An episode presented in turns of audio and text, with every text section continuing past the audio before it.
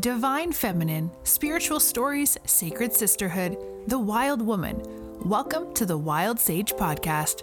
Join your host, Hannah Morth, on her journey to rediscovering her wild soul through meaningful conversations and stories about remembering who you are, reclaiming your wild, embodying your sovereignty, and nourishing your divine soul. Each episode will help you on your journey to reclaiming your wild. Thank you for being here. Now, let's get started.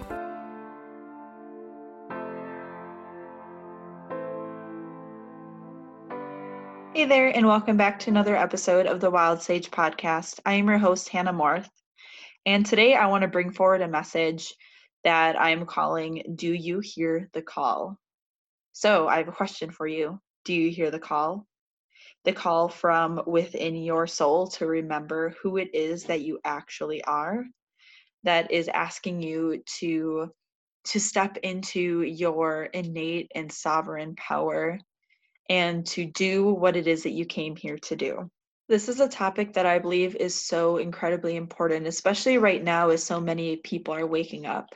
Because often what happens is that when we wake up or when we begin to wake up and we're stirring in our sleep, what happens is that that is the call.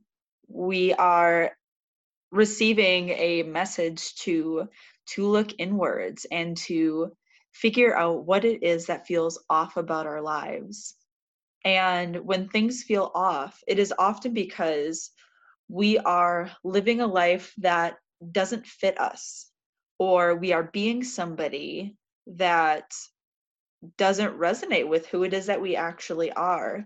And this is often due to societal conditioning and social conditioning and expectations from our families, from uh, the society that we live in, from ourselves and those perspectives are what we carry with us as we grow into adulthood as we decide on our careers as we decide on what we want to do in this lifetime as we decide how we want to dress on how we want to look on what we want to experience. We take hold of those societal expectations and that conditioning and we are enveloped within it. And that's nothing that's that's wrong with us because it happens to each and every one of us we are all conditioned by society. We all have family expectations and personal expectations for ourselves that are really against who it is that we actually are. But I think the question is what happens when you find yourself in this place where you begin to recognize that the life you've been leading isn't the life that you actually want? Or when you realize that who it is that you've become isn't the person that you want to be? That it doesn't resonate with your soul. It might have at one time and it doesn't anymore. Or maybe it's just the realization that it never resonated and you don't even know what it feels like for your life to resonate with who it is that you actually are on a soul level. Either way, recognizing it is the first step, right? And then after that, recognizing that recognizing what it is that you want, who you know, who it is that you want to be, what career you actually want to be in, how you want to dress, how you want to identify yourself is really the next step. And then after that, making the changes and following what feels good to you. Because each and every one of us has a connection to ourselves, also known as our intuition, which allows us to guide our lives. It's literally a compass to direct us in which direction to go.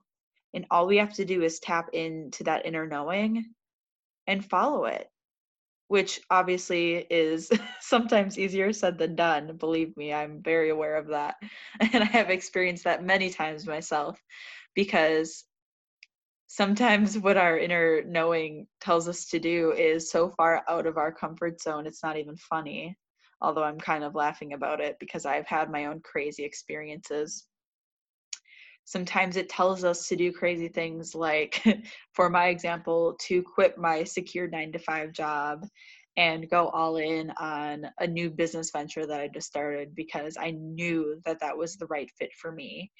And while I had so many complications along the way, I would not change a thing.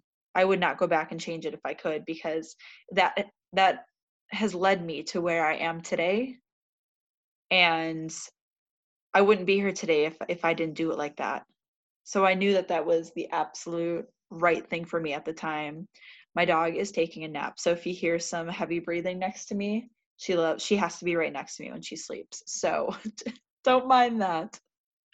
But anyway, other examples include how our intuition sometimes tells us that maybe we're living in the wrong city and we need to move to another one.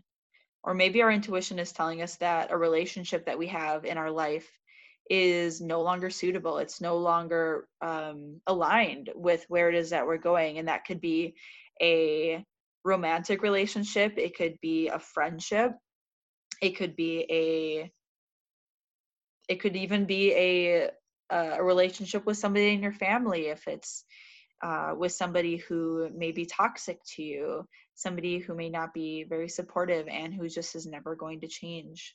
It could look like so many different things and it's going to be connected with our personal experiences some of the greatest work that many of us came here to do is deconditioning. It is moving away from the mold in which we've been formed and remolding ourselves into something completely different. And, and as I say that, my eyes started twitching. first time today, first time in weeks, actually. Um, but it's true. So many of us have a lot of work to do to really move into identifying with who it is that we truly are and moving away from the person that we have been identifying with because it's been easy to, because it's been accepted or acceptable to identify as that person, uh, because it's what's been expected of us, because it's who society has told us to be. We all have our own reasons for being who it is that we currently are but it doesn't mean that we can't evolve into somebody that we're meant to be. So, I'm going to share a story with you right now to kind of explain my personal perspective and experiences that I've had before with this. So, I'm really somebody who identifies with having followed the status quo for the majority of her life so far. I got really good grades in high school. I was a part of so many different organizations so that I could get into a good university. I went to university, I did all the right things and had like such an incredible time there ended up graduating uh, was striving to get a nine to five job and to climb the corporate ladder and i was doing all of the things that i knew i that i knew that society would approve of right that i knew that i was supposed to be doing supposed to in quotation marks right and it literally took three months before I started to get the call, before my soul started popping up and telling me, whoa, wait a second, Hannah. This may be what this what your society wants you to do, but it, is it what you want to do? Does this feel right? Does this feel aligned? Is this who you want to be? When you look at yourself 20 years down the line, future Hannah 20 years from now, what is she doing? Is it anything like this? And it wasn't. It wasn't anything like that.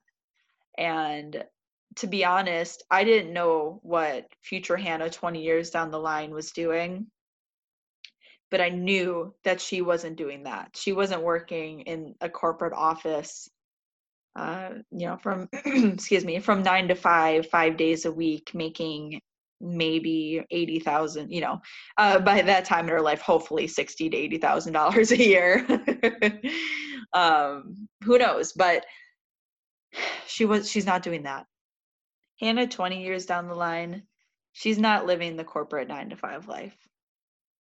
And I knew that right away. I knew that at age 23. I knew that the path that I had chosen, the path that I had started going down, was not the right path for me anymore. And so I had to start to figure out what it was that I truly wanted. And that for me was a life where I was able to work from home because that is what I really wanted. I wanted flexibility. I wanted to be able to stop what I was doing and run an errand at 11 a.m. if I needed to, or or to take my dog for a walk in the middle of the day, or to take a nap if I felt like that's what I needed. And to really just do what I wanted to do throughout the day while also working and getting and making money and doing what I needed to do to live. And that's when I started my my first online business, which was so far out of my comfort zone. Um, it you know because entrepreneurship, while in many ways is looked upon as a good thing by society, sometimes our family and our friends aren't as receptive or supportive because they're worried for us right because they want us to succeed but they're worried that we that we won't to be completely frank and while that's a beautiful thing it's not easy not having the support of of the people that we love especially when they don't understand why we have decided to decondition ourselves and to follow our dreams and to do what fuels us because they're not having the same resonance within their lives because they're not experiencing the same thing. You know, they haven't gotten the call yet, or maybe they just won't in this lifetime because they're on their own complete different journey. But one thing that really helped me along my personal journey is being vulnerable and finding connection with other like minded people. And while my journey did not start out very spiritual, it very quickly became very, very spiritual um, as I was just guided to learn more and more about my connection with the divine and how I am a sacred soul who has an entire team working steadily next to her to help her achieve her dreams. And I'm not special in that. You know, each and every one of us has a team working steadily beside us to ensure that we can achieve our dreams.